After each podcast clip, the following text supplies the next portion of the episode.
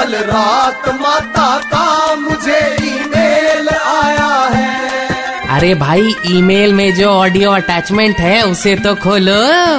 हाँ तो मैं क्या कह रही थी? रुपए को मजबूती प्रदान करने के लिए मेरे भक्त अलग अलग प्रकार के टॉनिक की बात करते रहते हैं। रुपए की कमज़ोरी दूर करने के लिए। किसी ने तो ये भी कहा है कि नोट पे लक्ष्मी मैया की फ़ोटो हो तो करेंसी की हालत इम्प्रूव हो सकती है। आपको क्या लगता है माता?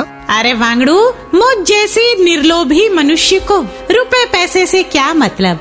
हाँ जब भक्त इंसिस्ट करते हैं, तब डॉलर्स लेने को मजबूर हो जाती हूँ। बाकी मुझे तो केवल इतना ज्ञात है कि डॉलर हो या रुपी लक्ष्मी जी को किसी रूप में कोई आपत्ति नहीं होती। खैर कल रात ही मेरे इकोनॉमिस्ट भक्त मनीलाल मालपानी का कॉल आया था। मनीलाल कह रहा था, माता, नोट पर फ़ोटो छापने से सच में करेंसी बलवान बनेगा, कैसे माने? मैंने कहा, भोले, एक्सपेरिमेंट कर ले। तू आज रात अपने बंटी की किताबों में मोर पंख रख दे और छह महीने इंतज़ार कर। अगर तेरा बंटी बिना मेहनत किए, बिना पढ़े एग्ज़ाम पास हो गया तो फ़ोटो ट्राई कर लेना। Simple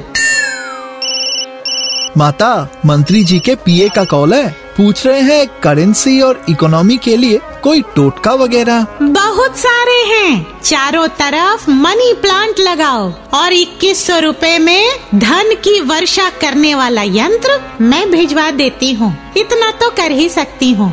money